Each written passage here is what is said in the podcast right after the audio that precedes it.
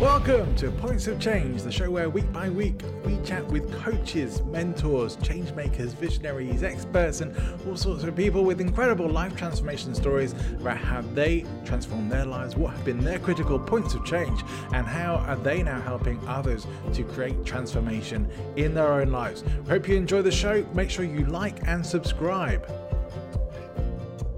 Well, welcome to Points of Change, and today I am being joined by a coach who is here to tell us not about FOMO, because you've probably heard about that. She's going to talk to us about JOMO. If you don't know what JOMO is, boy, you're missing out. Uh, so stay tuned to find out with Carrie Spranzi.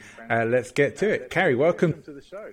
Hello, welcome. Thank you for having me. we had a little chat a while back, and uh, and it was a lot of fun. I really enjoyed speaking with you. We had a great time, uh, a really cool chat. And uh, one of the things that stood out to me about when we first got in touch about you being on the show was you have this thing called JOMO. So let's not keep people into suspense too long. But what does JOMO stand for?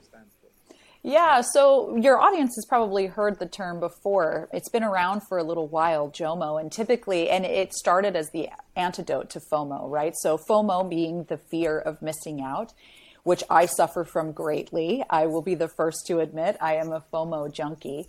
And so, JOMO came out as an antidote to that. So, this, the idea was to find the joy of missing out so that you could be okay with saying no to something and then not have your FOMO eat you from the inside out. But in 2017, I got diagnosed with stage four colon cancer. And like I said just a moment ago, I am an extreme FOMO junkie. I do not like missing out. I am a yes for everything. I want to do all the things all the time with everyone.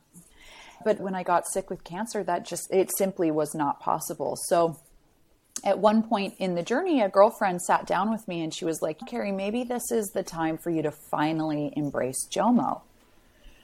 And I was like, maybe.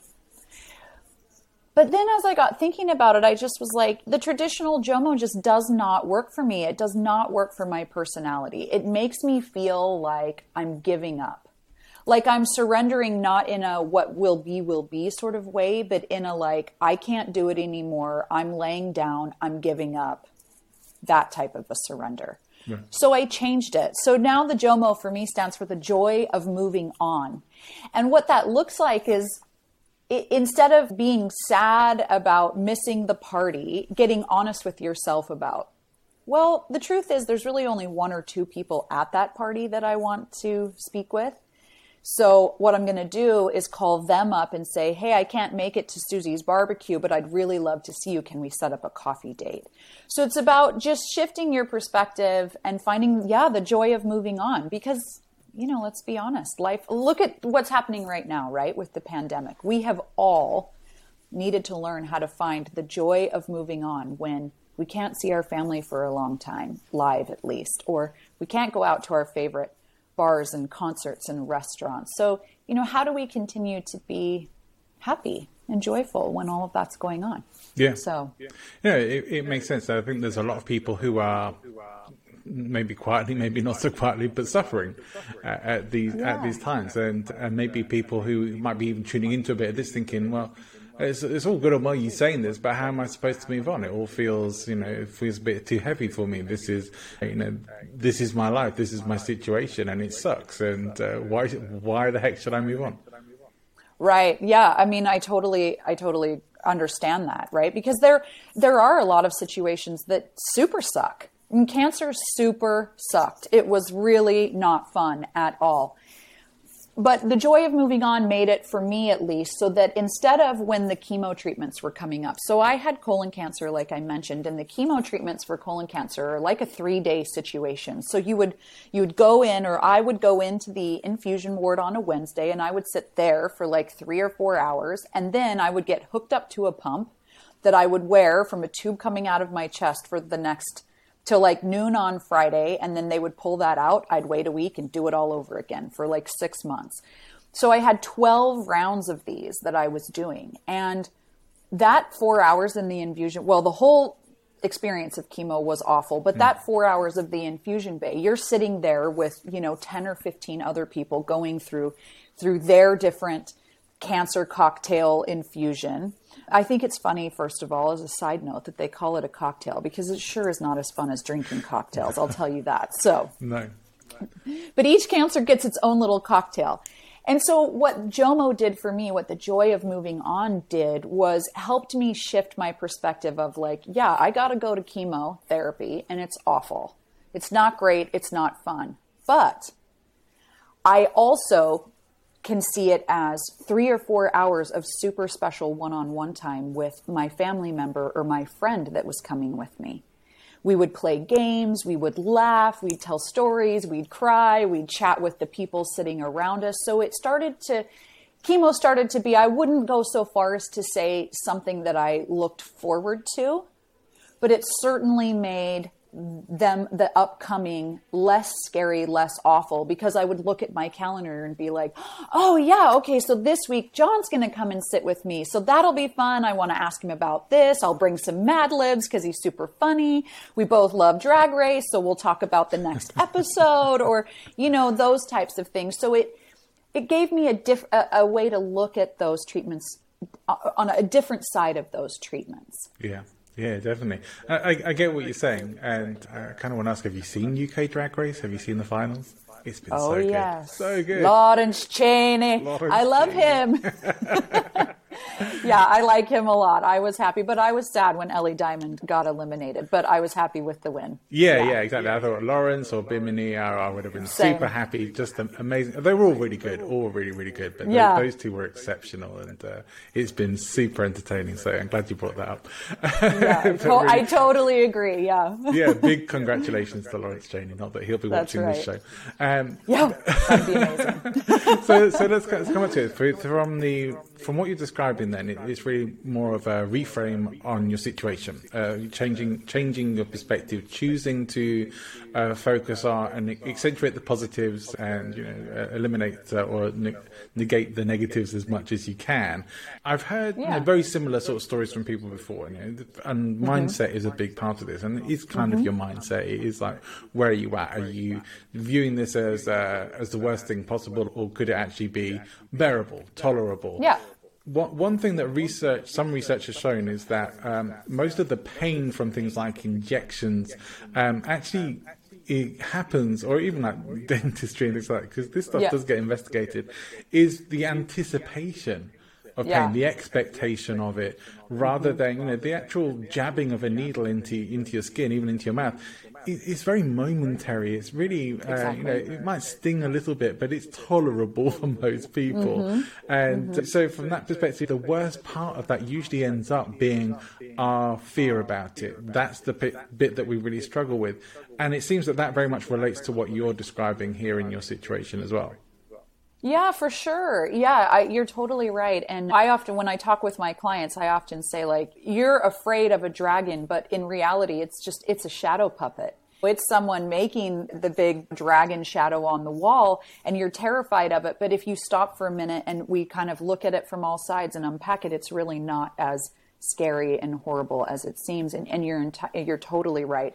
So, again, this joy of moving on this looking forward to having John, you be my special guest at my next chemo treatment, I could focus on you and you being there and our interaction and not the the chemo and how it's going to make my mouth taste and the shot and remind me like oh put the numbing cream on and then put the saran wrap over so that it you know all of these types of things. So it helped me shift my perspective. And the other thing that i would offer too is that worrying about something that's going to happen in the future robs you of what's happening at this moment. Yeah. You know, so often I, in the beginning in particular, I was, my brain was so preoccupied with what if it doesn't work out? What if it comes back? What if they can't save me? I mean, I had colon cancer, so I had a colostomy bag for 18, the whole 18 months that I was fighting that. I was like, what if I never get rid of this bag? What if for the rest of my life, you know? And I just worry, worry, worry. Meanwhile, I've missed my entire niece's sixth birthday party and the funny jokes and the kids being silly and the delicious birthday cake. I've just, it was, I, why was I even there? Because I wasn't there. I was off doing, in my mind, doing something else that in reality, you know, what ultimately ended up happening is none of that. You know, I don't have the bag and, and I am all fine. And of course, I don't mean to um, trivialize what people go through because that's not always the case. I was really lucky in that. Yeah. But we all have the opportunity to be present in what's happening. One of the tricks that I use for myself and that I coach my clients on is that it at the end of the week or at the end of the day, it really the time frame kind of depends on the seriousness and the intensity of, of what's happening with you at that moment.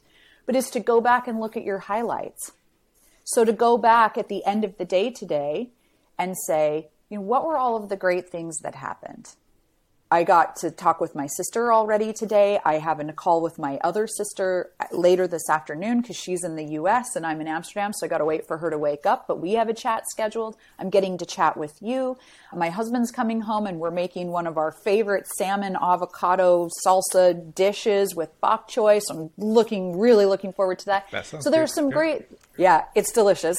so there are some great there and they're little wins, right? I mean, it doesn't always have to be like, oh, I won the lottery today, which would be amazing, but there's also all of these little things. And I think we often forget that their life is whole. Our whole life is happening all the time, and we tend to just narrow our focus on one little sliver of what's happening. Mm. Typically, the not so fun little sliver of life that's happening. Meanwhile, the rest of it is, is still going on. So, one tip that you and your clients can use, and, and the listeners and, and my clients, is look at the highlights.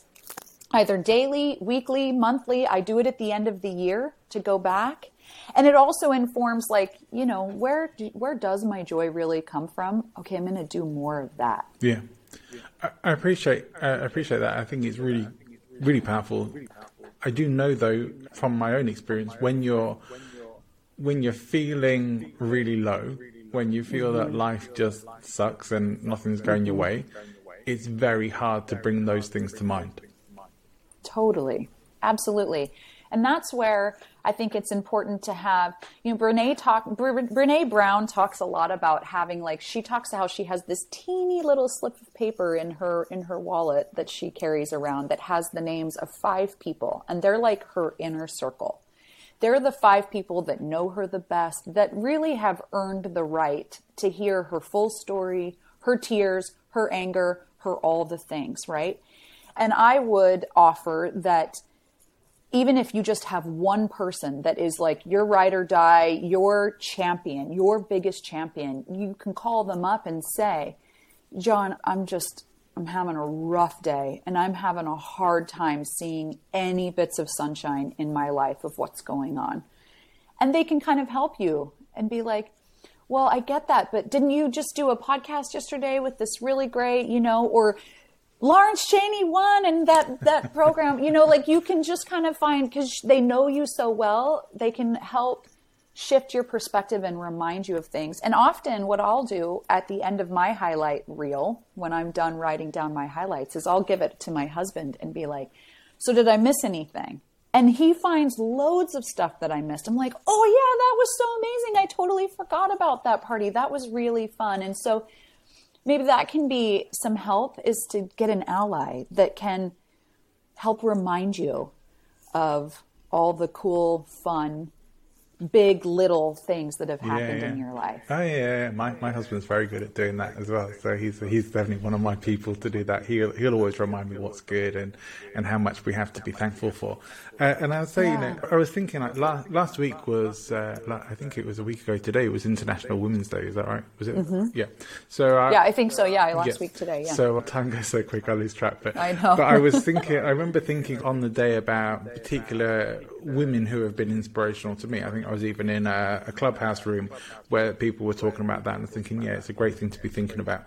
And uh, so I was thinking, uh, uh really, how how powerful some of the experiences have had uh, particular influences from women in my life. And, and initially I thought of uh, uh, someone who I've had on the show before, Joanna Martin, who, who's incredible. I mean, really uh, an inspiration for women, helping women. She's, she was a big inspiration to me in getting into doing public speaking and, and becoming a trainer and a coach. Uh, and, and she, she still is. She's amazing. And she's focusing now on more raising up women in, in leadership as well. She's doing amazing work there. But then I also thought about uh, something that was really important to me because there was something that, that saved my life. And I think it ties in with, uh, and I don't just say this metaphorically, I think, I think in, in, so many ways this saved my life. A friend of mine, uh, again, she's, I've had her on my shows over the, over the time, but when I was going through some of my toughest challenges, some of my lowest points, I, I, was really struggling with it. I was very much in that. I couldn't reframe it. I, I, all I could think yeah. about was, like you say, uh, nothing was good. Everything it sucked all the joy out of everything, yeah. and uh, it was very hard to think past it. It just felt like the end of everything, and it was just kind of randomly calling me, and I was just sat on a, I think I was just sat on a hill outside, uh, feeling sorry for myself, and mm-hmm. uh, trying to enjoy the, watching the sunset, appreciating at least being in nature and things like that. But um, yeah. you know, just trying to soothe, self-soothe. That's what it was. It was trying to ease my own pain as best I could, and yeah. had a conversation that changed changed my life. I didn't know it at the time, but she made me promise to start a gratitude practice. Yeah. And she gave me the the tools to be able to do it. And, and, the next day I started it. You know, I tell the story quite often, especially in some of my speaking, and uh, be, because it was such a powerful thing for me. And I know a lot of people talk about gratitude, but I say it saved my life mm-hmm. because it just turn me around. I, I don't know. I don't think I would have ended my life or anything like that. I wasn't in that place, but I was very much in. I didn't care whether there was a tomorrow or yeah. not. It's like the world could mm-hmm. end and it doesn't matter, you know. And that's where I was, and mm-hmm. just didn't care. That practice got me to start caring again. It got me to yeah. start thinking this, the, there are still things to be grateful for, and it is very much about what you focus on. And to the point where every morning the first the first thought in my head when I wake up, uh, unless I've had a very strange dream, is what am I grateful for? Yeah. Always. Yeah, it's huge. Yeah. Yeah, it's huge. And, you know, it is a lot. Of, of, people do talk about it a lot. And, and sometimes, you know, maybe even now in, in the times of COVID, right, gratitude lists might even seem a little, I don't know, cliche or mm. just like something that everyone's talking about. And and listen, when you are in the depths of it, you know, when when the shit in your life is like you can't hardly see and you just you know, you're kind of just like jumping up above it, it it can be really hard to wake up and, and find gratitude. But it's important. And what I would say is start small. Mm. You know, I think sometimes too we can get overwhelmed with our gratitude lists. And we think that it needs to be just grand and existential. But, you know, when I was going through colon cancer, I would be like, I'm pretty grateful today that I didn't, you know, poop my pants in public. Right. You know? I'm really, really happy for indoor plumbing. I'm yeah. really grateful for the people before me who potentially gave their lives so that I could live with this colostomy and the stoma. Like that yeah. probably was not a great practice back in the day when it was the latest and greatest scientific advancement that it was probably awful because it was, you know, not fabulous in 2017. Yeah. But in I don't even know when the first one came out, but you know, in 1950 when they or 1940 when they did the first colostomy, it was probably not a pleasant experience. And I'm grateful for those people. Yeah. So, you know, starting small and just like, I'm glad I have, you know, water coming out of my tap. I'm glad I feel strong enough to go outside and sit in the sunshine or sit in the rain. Yeah. I, I think that was uh, that's some of what I talk about in my own experience. Like the first time, yeah. the first day that I did uh, gratitude, she said, my friend Jules, she said, just find one thing. Um, yeah what's uh, and I'll tell you something else that's funny about it in a moment. But she said just find that one thing initially, uh, one thing a day for the next week, and then I'll check in with you. Mm-hmm. And uh, I was like, can't really think of anything. and, uh, and, it was quite warm. You know, it was, it was quite a warm day, but the the window was cracked open. There was a little breeze coming through, and I, so I thought, okay, I think I can be grateful for that. That feels quite nice. A cool, gentle breeze on a hot uh, yeah. on a warm day. I can be grateful for that. But it seemed inconsequential. It seemed insignificant. And uh, I think at the end of the first week, I sort of got a bit better at it. And when I checked in with her, it's mm-hmm. like, how'd you go? How'd you go with the gratitude? Because she made me promise to do it, and I agreed I'd do it. So I did it every day. And so, well, you know, mm-hmm. I just feel like I'm just finding stupid things to be grateful for. Uh, just like going through the motions. She said, well, stick with it, stick with it. And uh, so yeah. then try and find three things a day. Uh, and so next, the next week, I did three things a day. Eventually, we built up to I think about just to five a day, but we still kept it fairly simple. Okay. But mm-hmm. even now, every day is like a simple practice for me of just three things a day. That's that's what I need to find. I will often find more, yeah. but I write down in my journal three things a day that I'm grateful for, uh, and that's enough. It reminds me, and, and sometimes they are stuff that might seem quite banal, uh, but but right. but quite often it's stuff stuff that's kind of big as well, and it just encourages me, and I can flick through my journal and find all these things that I've got to be grateful for, and remind myself of how good how good I've got it. And even and, and, I can also set myself to how good I can take it as well as that. Let's uh, right. let's see if we can go even bigger than that. But the yeah. thing that's funny that I just wanted wanted to sort yeah. of follow on with that is that when I told that story, I've told it many times on stage, but when I actually told that story to my friend Jules, thinking it was such an impactful moment in my life, right? She didn't remember. the friend that suggested it didn't remember it. I mean, not not significantly. Isn't no, she funny? she remembered yeah. talking about it. She kind of, remembered, of she didn't remember it as such a big thing. She didn't remember it as having. She didn't realize quite the impact it had had on me. And as I said to her, she didn't realize it was something that I talk about as being uh, a thing that really saved me from, from myself and from the stuff that I was going through. But it did. It made a, it such a huge impact. And, well, uh, yeah. yeah. Well, you bring, you know, it's interesting because you bring up you bring up a really interesting point that I also kind of discovered throughout my cancer journey, which is that we never know what how our words and our actions are really truly how they're really truly going to impact someone. And by sharing our stories like uh, so many of us particularly when you're going through something like a like a health diagnosis it can be challenging to, or depression for example it can be really challenging to talk about it with others because you don't want to be the center of attention. You don't want to seem like the little black rain cloud. You don't want it to be the only topic that's ever discussed, right? Like, so it can be really hard. Plus, I found when sometimes when I would talk about what was going on with me, you know, oh, I'm in the middle of this cancer battle, how, you know, we would catch up. For example, I'd be with you, know, we, you and I would be catching up. You'd ask how I'm doing. I'd tell you kind of where we're at in the whole journey in the battle. And then I'd say, and what's going on with you? And so often I would hear, oh, you don't want to hear what's happening with me. It's nothing compared to what you're going through.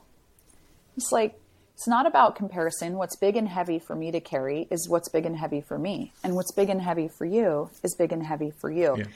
But throughout each of our journeys and for us sharing, again, with that inner circle, those people who have earned the right, not necessarily with everyone, but something that I will say about my journey and something that's helping me might be the thing that, that saves someone's life, to your point. And so many people, I have so many experiences like that. A girlfriend with me, we were walking and I was crying to her about like, I'm so scared I don't want cancer to change me, change me because I had watched it change people in my life who I love into angry, bitter, passive aggressive, not fun people to be around anymore. And they they they're 20 years in remission and they're still that way because they're so mad that it happened and yeah. I did not want that to happen to me. And I just said, I don't want cancer to change me. And my girlfriend said, Sweetheart, cancer's going to change you, but you get to decide how. I mean, like a lightning bolt, right? It shifted everything for me. She doesn't remember. She remembers walking in the park with me, but she doesn't remember that she said that to me. And I'm like, oh my God, I practically have that tattooed across my back. Are you kidding? It's like the most, it, one of the most influential things anyone's ever said to me. So I think it's a message for our listeners and our friends and the people in everyone's life that it's also equally important to hold space for people, to listen to their stories, to necess- not necessarily try to fix it for them, but to just say, you know, this is what this is what works for me when I'm feeling low, because you never know what's going to be the secret sauce for somebody. Yeah. Yeah, you know? that, that's very true. You know, the, uh, I work a lot with coaching clients, and you may have similar experiences. But some of my clients, they really want to talk, uh, mm-hmm. and they want they some of them want feedback. They want some Um, so interactivity, they want to know someone's really listening to them and and offering some direction in ways of thinking and asking good questions to them.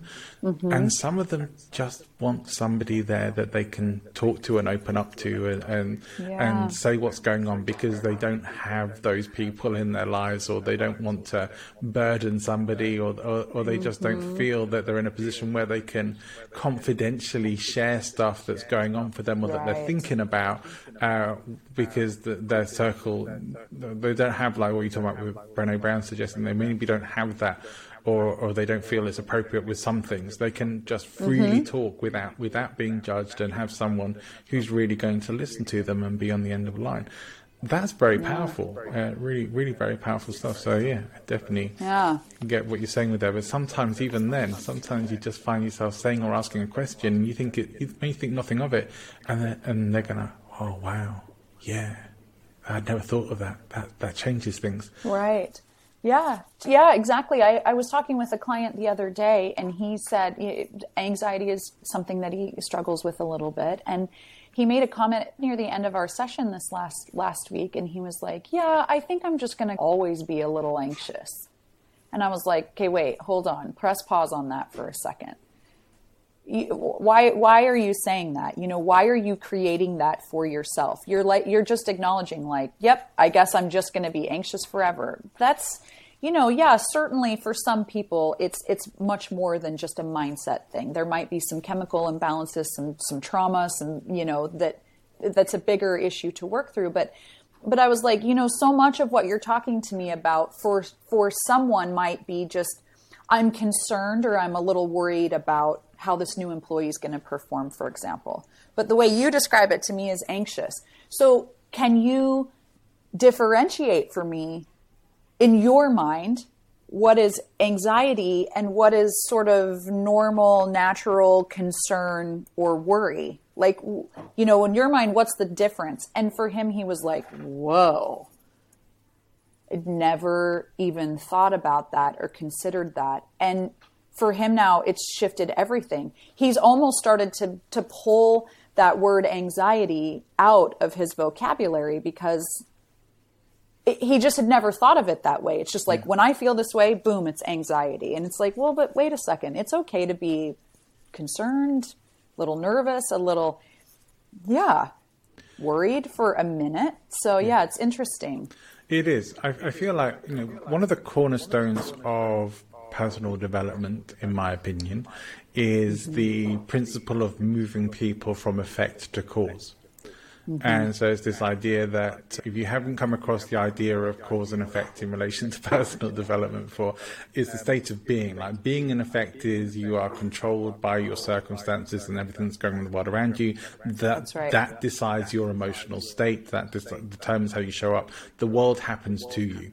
Right. Whereas being at cause is more of uh, you are deciding your own emotional state. You are, regardless of what's going on around you, regardless of mm-hmm. whether we're judging things to be good or bad in life, you are choosing a particular emotional state to show up and experience your life in. Probably, right. probably, one of the foundational principles, I would say, in personal development, but also one of the things that is undoubtedly the hardest thing to do. In fact, I remember one time having a, you might like this, but I was having a conversation with a very dear friend of mine, more like a sister than a friend, Belinda, and, mm-hmm. and uh, she'd had a really crappy day. Like she was an event manager at an event, everything was kind of going wrong at the mm. event. People were on her case the whole time, yeah. and she was really struggling to get through it. And she's telling me mm-hmm. all this. I'm letting her unload. And she then says to me, And how do you think I feel? And I just said, mm, In effect. she said, Oh no, you're going to back away, back away.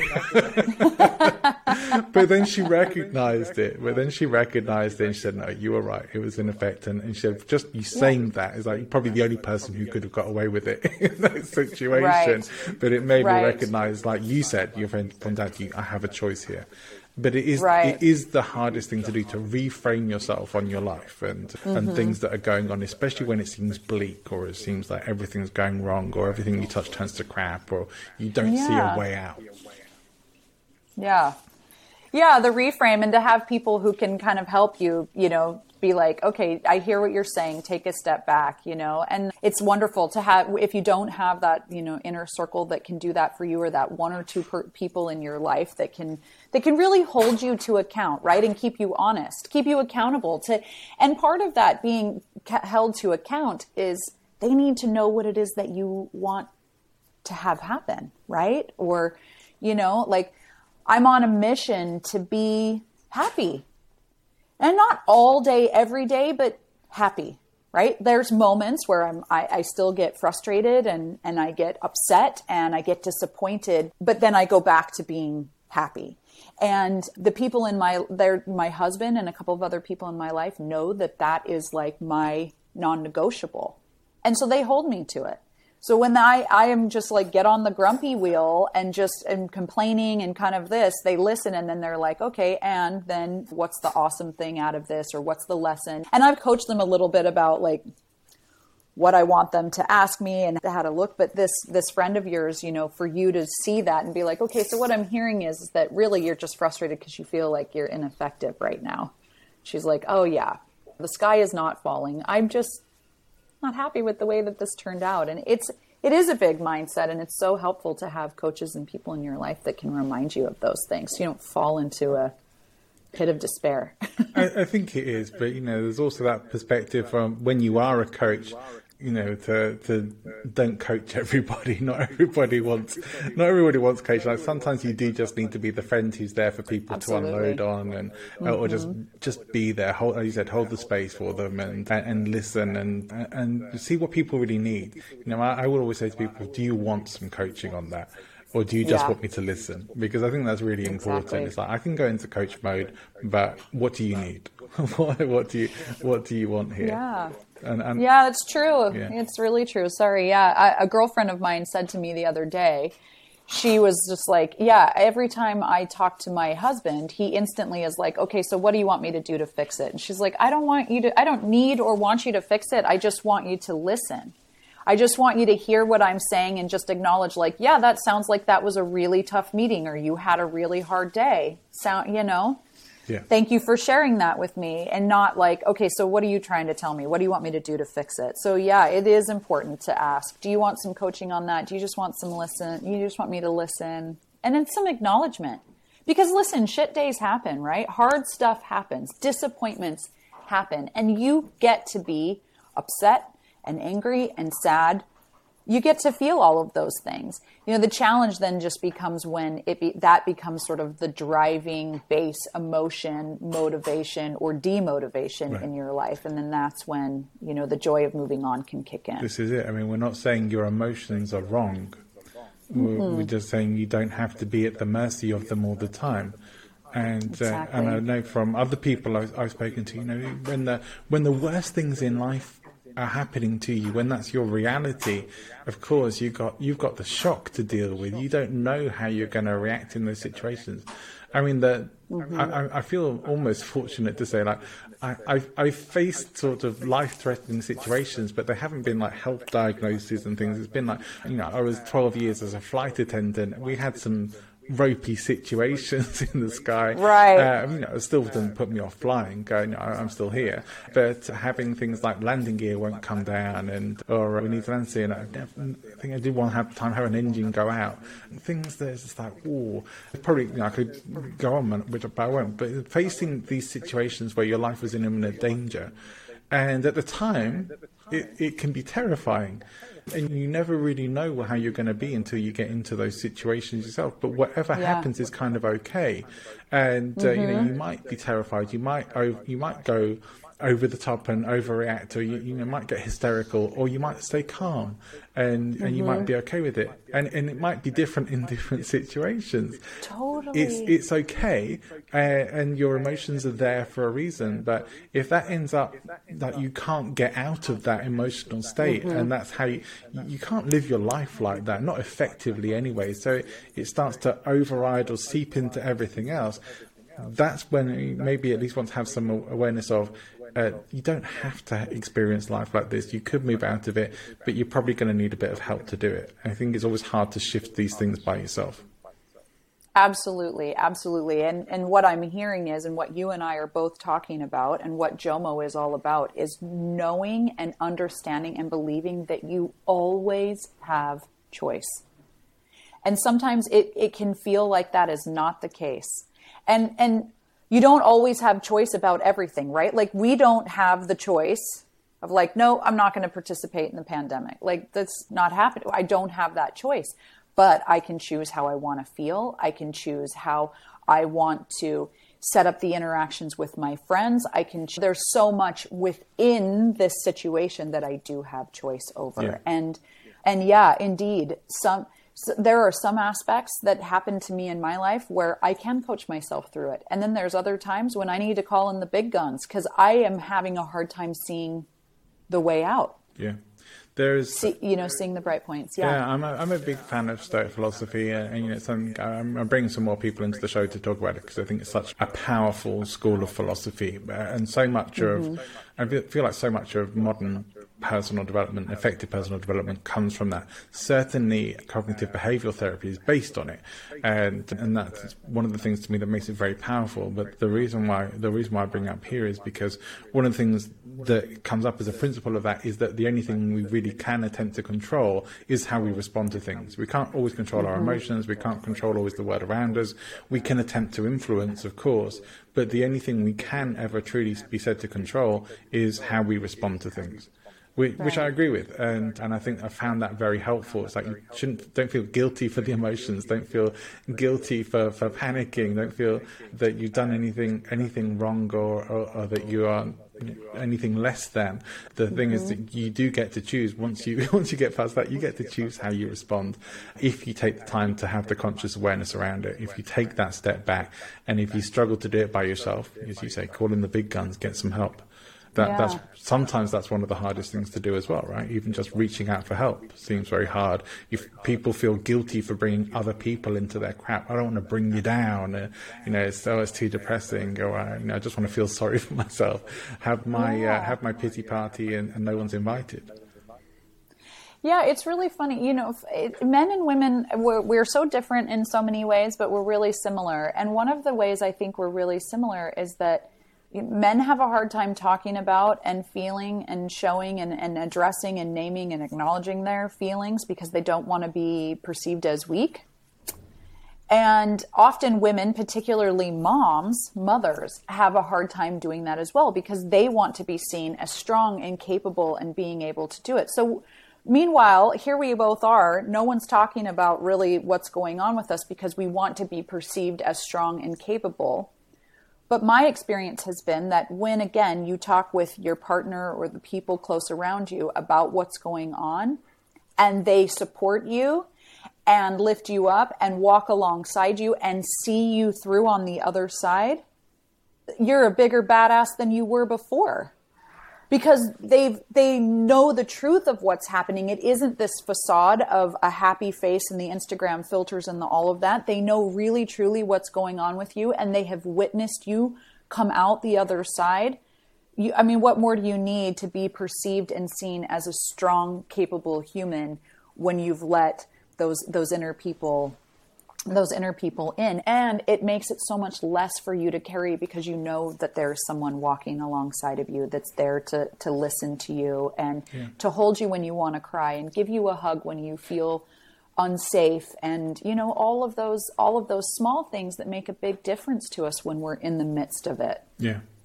And there, there may be there may even be people listening to it. I know, I know I've been in places in my life where I felt like no one was there and uh, sometimes in those in those sorts of spaces, even when you ring people you do know or maybe have known for years and mm-hmm. maybe struggle to get hold of them, uh, it feels like you know it starts to feel like well even they don't want to hear from you even if they're just like well. I was out so I didn't have my mobile yeah and so you know there there is you know, people have often referred to it as a loneliness epidemic and like if you don't have yeah. somebody I think that that has to be one of the toughest parts but there's always somebody you can go to, you, but you have to be willing to have a bit of vulnerability, and it may not be someone you know right now.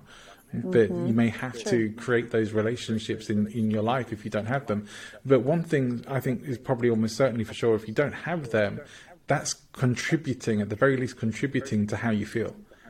that yes. that's only going it's probably making things feel worse because you mm-hmm. you don't ha- you don't get to share your experience. So staying solo, staying away from everybody, isn't going to help that, in my opinion. Yeah, I totally agree. I, I totally agree, and the it's it's uh, right. It's sort of like a chicken and, and the egg situation, I guess, if you will, or damned if you do and damned if you don't. You can feel like, well, I'm so lonely. I don't have every anyone around me, but then not taking at least a little bit of, of ownership or action to to find a coach if there's no one in your inner circle that you feel comfortable with finding a coach or reaching out to one or two people.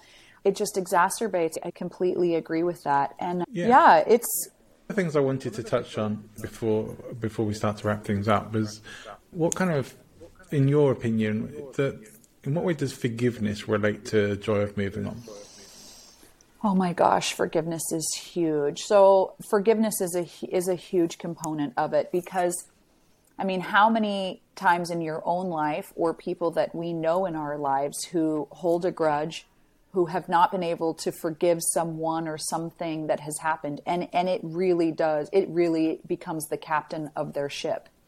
Right? It's a little bit of of what so forgiveness is I heard someone say the other day, which I completely believe, and I, I, it was a feeling that I had had, but she was able to put words to it, which was great. She was like, forgiveness.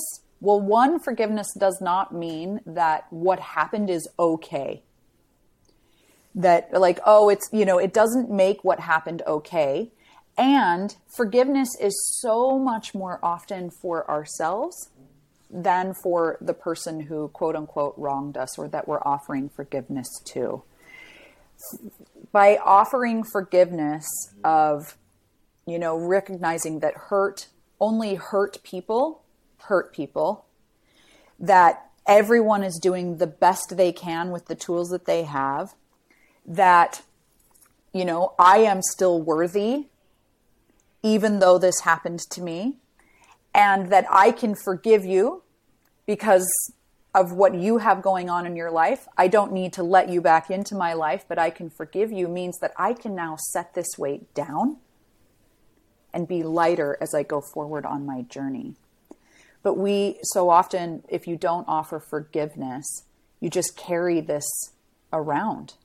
You carry the hurt, the anger, the unworthiness, the, the, you know, all the things that, that come when we have been hurt yeah. emotionally or physically from anyone. So so forgiveness is is huge. And one of the th- one of the the tricks that I or the tools that I walk my clients through is to just journal or write down uh, what happened, what happened, how do you feel about it, and then I say, you know what what might be some generous assumptions you could give this person about why they did this can you step into their shoes for a moment into their life as much as you know about their life and and just stand in there and look around for a minute in their space and see if there's something. Again not to make it okay.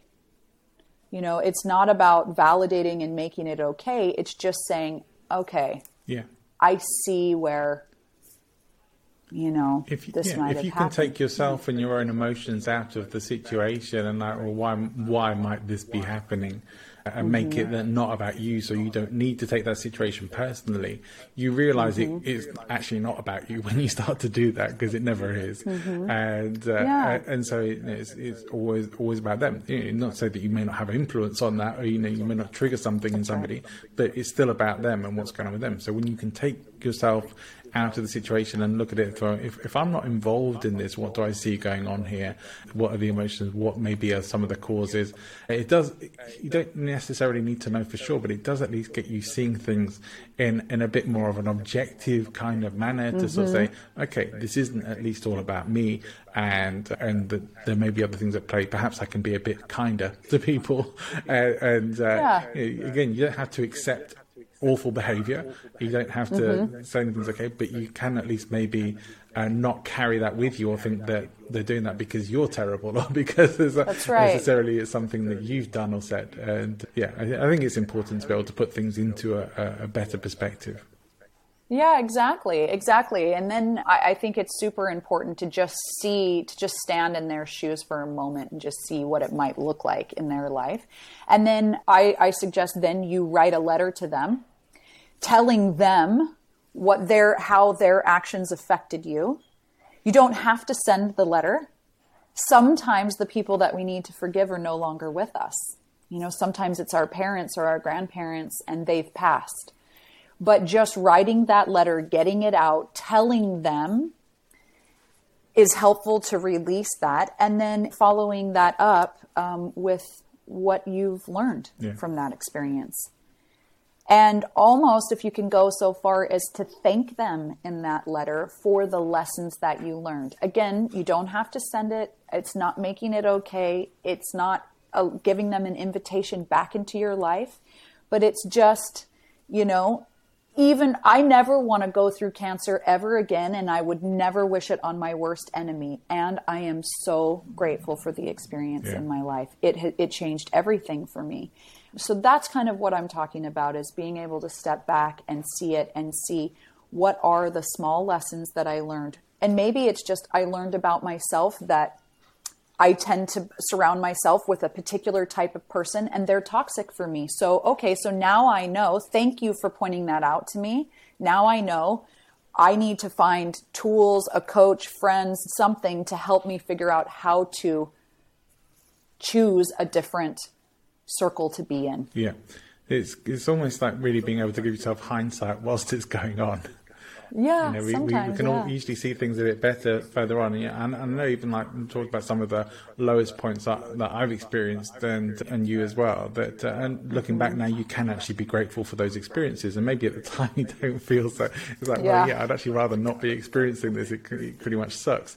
But uh, totally, yes. but you know, later on, you're thinking, okay, actually, I'm so glad that I've been through that.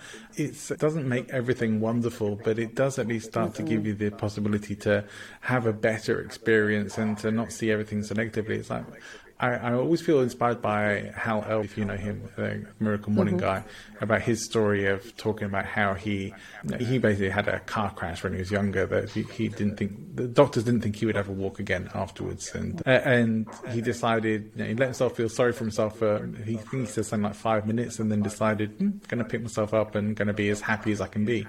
We can do that, you know, and it's tough. it's one of the maybe one of the hardest things to do and it takes some real force of will sometimes right. but we can do it we can we can choose how we want to experience our lives and and my friend half puts it you know paint the world with black or paint it with white it's your choice uh, exactly. we can all do with reminding ourselves we always have that choice. Sometimes you'll be painting it with black and, and, you won't even realize you're doing it. And maybe you can at least have the awareness of it and decide, well, I'm okay with it, or choose something else. And, and that's, that's, what right. we want. We want people to have that awareness and know that there are other choices. Yeah, exactly. I mean, when I in the middle of cancer, when I was having this this the stoma and the colostomy bag, and I was having so many problems with it. I mean, I was just like, I hate everything. I was just angry, mad, and it made everything worse. Like cleaning it made it worse. The the pulling the barrier that sticks to your skin off hurt, and just like I mean, and I would cry, and it just made the whole situation awful. I still had to do it. It didn't, because I felt awful and was pissed off and crying and angry and frustrated and all of those things didn't mean I didn't still have it. I still had the stoma. I still had to clean it. I still had to do all the things that come along with it. Yeah. That being in that space made it even worse. Conversely, when, you know, two days later, I'd be in a good mood for, you know, I'd been able to do some of these tools. I'd been able to realize, to use your terminology, that I had been painting the walls black, the world black for the last two days. And I said, okay, today I'm going to do this different. I'm going to choose different. I'm going to do it white today. It made it funny. It made it, you know, the absurdity and the ridiculousness of it made it even like I could laugh and make jokes and it made it go super fast. It wasn't very painful. And then I would get done and be like, you know what, actually that's this is not that big of a deal. But two days ago, I was like, oh my God, this is the worst thing that could have ever happened to me. So yeah, I mean, it's a matter, it's practice. It's yeah. practice, right? Pro- progress over perfection and just starting over. Just because I painted yesterday and the day before black as it relates to this stoma thing doesn't mean, okay, today can be white. Yeah. I just start again. You just start again. Start today, start where I'm at. I'm going to just laugh about this instead of cry. I'm going to choose to laugh about this instead of cry. I'm going to make, you know, jokes about this instead of curse. I'm going to and and it's a choice and it really shifts everything because a lot of what is going on you really can't change. I couldn't change that stoma situation right there, you know? And it forgiveness allows I was just thinking as you were talking that before you offer forgiveness, it can almost feel like there's like a lion sitting on your chest and he's going to eat your face off and you can't breathe because he's so heavy. And then as you start to offer forgiveness and go through these tools, he just changes to a little house cat that then is like, you know, licking your mustache, you can breathe, you want to pet it. Like it just kind of shifts it. Again, going back to this like dragon and shadow puppet thing, mm. it, it takes some of the scariness out of it and allows you to just step back and look at it and be like, you know what, things are okay. This is not this is not going to devour me. Yeah, absolutely. Yeah. Karey, we, have had a wonderful conversation. I think it's been very powerful. I hope that people watching and listening find it very uh, useful as well, and uh, and can take some things away from it. Where where can people come and find out more about you and Jomo? So they can find out more about me and Jomo on my website, which is kareyoncoaching.com. Karey spelled like my name, K A R E Y, because I like to teach people to keep calm and carry on. So kareyoncoaching.com is where you can find me, and I'm on Instagram at karey underscore on underscore coaching.